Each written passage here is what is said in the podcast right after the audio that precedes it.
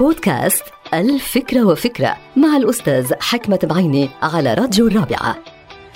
المدير المسؤول. كلمة بنسمعها دايما.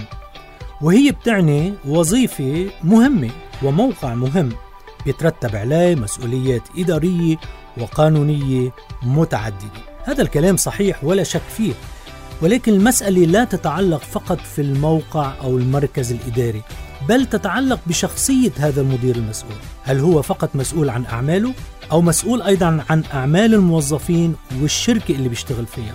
الجواب يعتمد على شخصية هذا المدير المسؤول مدراء أنواع منهم من هو قوي وجريء وقائد بكل ما للكلمة من معنى ومنهم من لا يتمتع بشخصية القائد ويتهرب دائما من المسؤولية وتبعات تلك المسؤولية. أعرف مديرا لا يتردد على الإطلاق في تحمل مسؤولية الأخطاء التي يرتكبها هو أو فريق عمله وأعرف مديرا آخر يشير دائما بأصابع الاتهام إلى موظفيه ويحملهم كافة المسؤوليات عن الأخطاء والمشاكل والإخفاقات المتعددة. هذا النوع من المدراء همه الرئيسي هو الانتقاد واللوم والتهرب من مسؤوليات الفشل والتلكؤ والكسل وإخفاق فريق عمله من تحقيق النتائج للشركة.